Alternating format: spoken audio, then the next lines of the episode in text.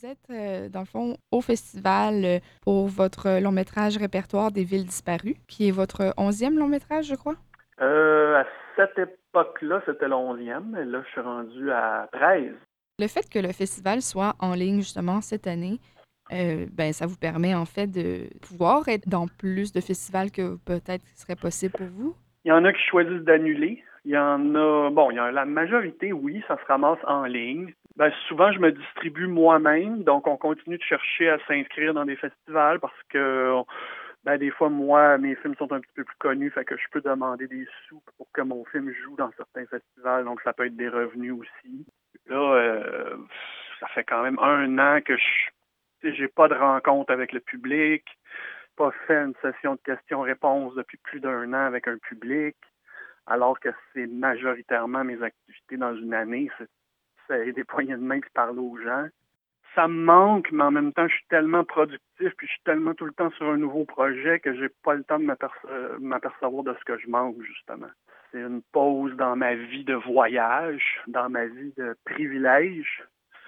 Mais le but, c'est de ne pas se laisser atteindre, déprimer, puis arrêter de créer, arrêter d'écrire, parce que je suis quand même quelqu'un qui sait qu'il y aura un après puis euh, si, euh, si on recule de deux ans, dans le fond, donc on retourne en 2019, comment ça s'est passé, dans le fond, parce que ça se passe pas dans une ville, en, fait?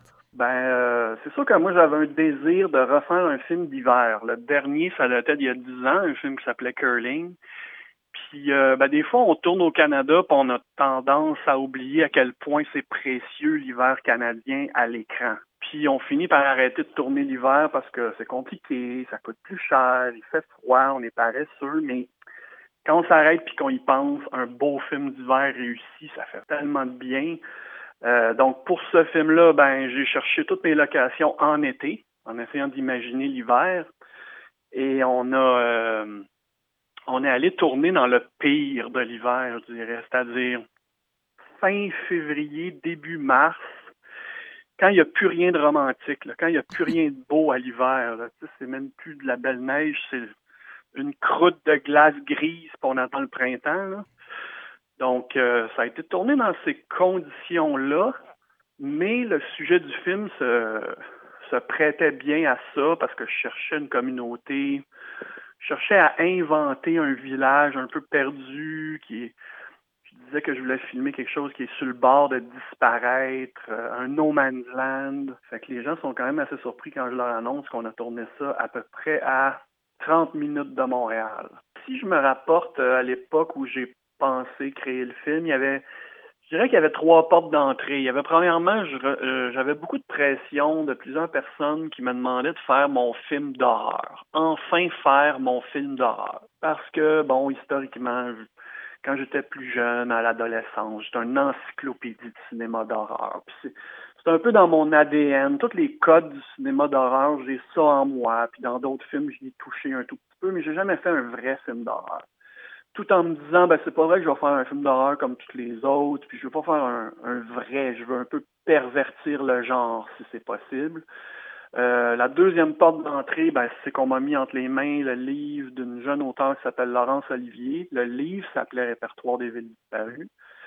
Et dans ce livre-là, c'est une sorte de poésie complètement éclatée sur des gens dans un petit village qui ont de très graves problèmes de communication, puis personne personne n'arrive à exprimer vraiment le fond de sa pensée suite à un accident dans le village. Donc ça, ça me plaisait. Et la troisième porte, peut-être la plus importante, c'était à l'époque où il y avait des phénomènes de migration, comme un peu partout en Europe, ben on en a eu au Québec. Et là, il y a des gens qui arrivaient par un chemin qui s'appelait le chemin Roquefemme. Et ils arrivaient aux États-Unis, ils arrivaient à ce chemin-là et ils rentraient illégalement au Canada. Et ça, ça a duré quelques mois ici. C'était partout aux nouvelles. Puis on a eu quelques centaines ou quelques milliers de migrants illégaux au Québec. Et ça, ça a fait un peu paniquer une partie de la population. Tu sais, des gens qui, pas nécessairement du racisme ou de la xénophobie, mais il y avait un phénomène qui m'intéressait où les gens disaient, oh mon Dieu, qu'est-ce qu'on va nous voler de nous, notre liberté, nous, nous, nous, ici, le Québec, ces gens-là, ces gens-là ça m'a intéressé l'idée de rapport à l'autre, notre rapport à l'étranger.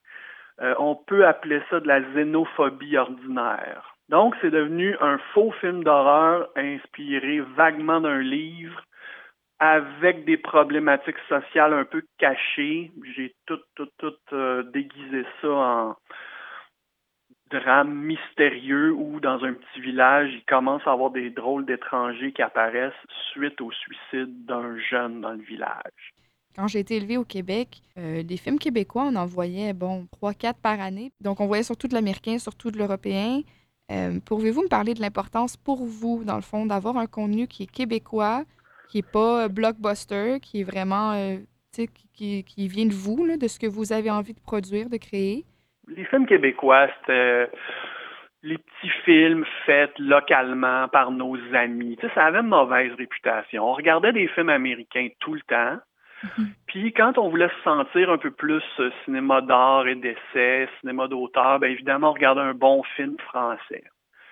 Puis depuis une vingtaine d'années, les gouvernements en place ont donné de plus en plus de moyens à nos créateurs. Euh, moi, j'ai fait partie de toute cette vague-là. On a mis des moyens pour faire la promotion de notre cinéma et là, ça s'est opéré. Les gens ont tranquillement abandonné le cinéma français pour s'intéresser au cinéma québécois. C'est vraiment là les chiffres. Si on regarde les chiffres, il y a moins de parts de marché pour le cinéma français et beaucoup plus pour les Québécois. Donc, il y a forcément eu un éveil et les gens ont vraiment vu qu'on est capable de faire des films comme tout le monde, partout dans le monde. Moi, je, dis toujours un truc un petit peu drôle en entrevue et en personne quand je sais pas quand je rencontre des étudiants ou des gens. Euh, je dis souvent trouvez-moi sur Facebook, gênez-vous pas, j'ai tous mes films, je fais pas d'argent avec ça, j'envoie mes films à qui me les demande, j'ai des liens internet, j'ai tout. Et à chaque fois que je dis ça, ça prend même pas deux, trois jours, je reçois un message, deux messages, trois messages. Salut, je t'ai entendu à la radio. Salut, t'as dit ça avant la projection. Est-ce que je pourrais voir tes anciens films? Puis je réponds à tout le monde, puis je leur envoie mes films. ça, je le fais toujours. Ça rapporte pas, là. Tu sais, on fait pas ça pour l'argent, on fait ça pour que nos films soient vus. Fait que moi, je dis toujours ça. Fait que si vous pouvez passer le message, ben, je suis facile à trouver sur Facebook. Je sais que mon nom est commun, Denis Côté, mais quand on regarde tous les Denis Côté, on va vite voir qu'il y en a un qui est plus cinéma que les autres. Merci beaucoup pour euh, votre implication dans le projet du euh, Festival de films de Victoria. Ben, ça fait plaisir.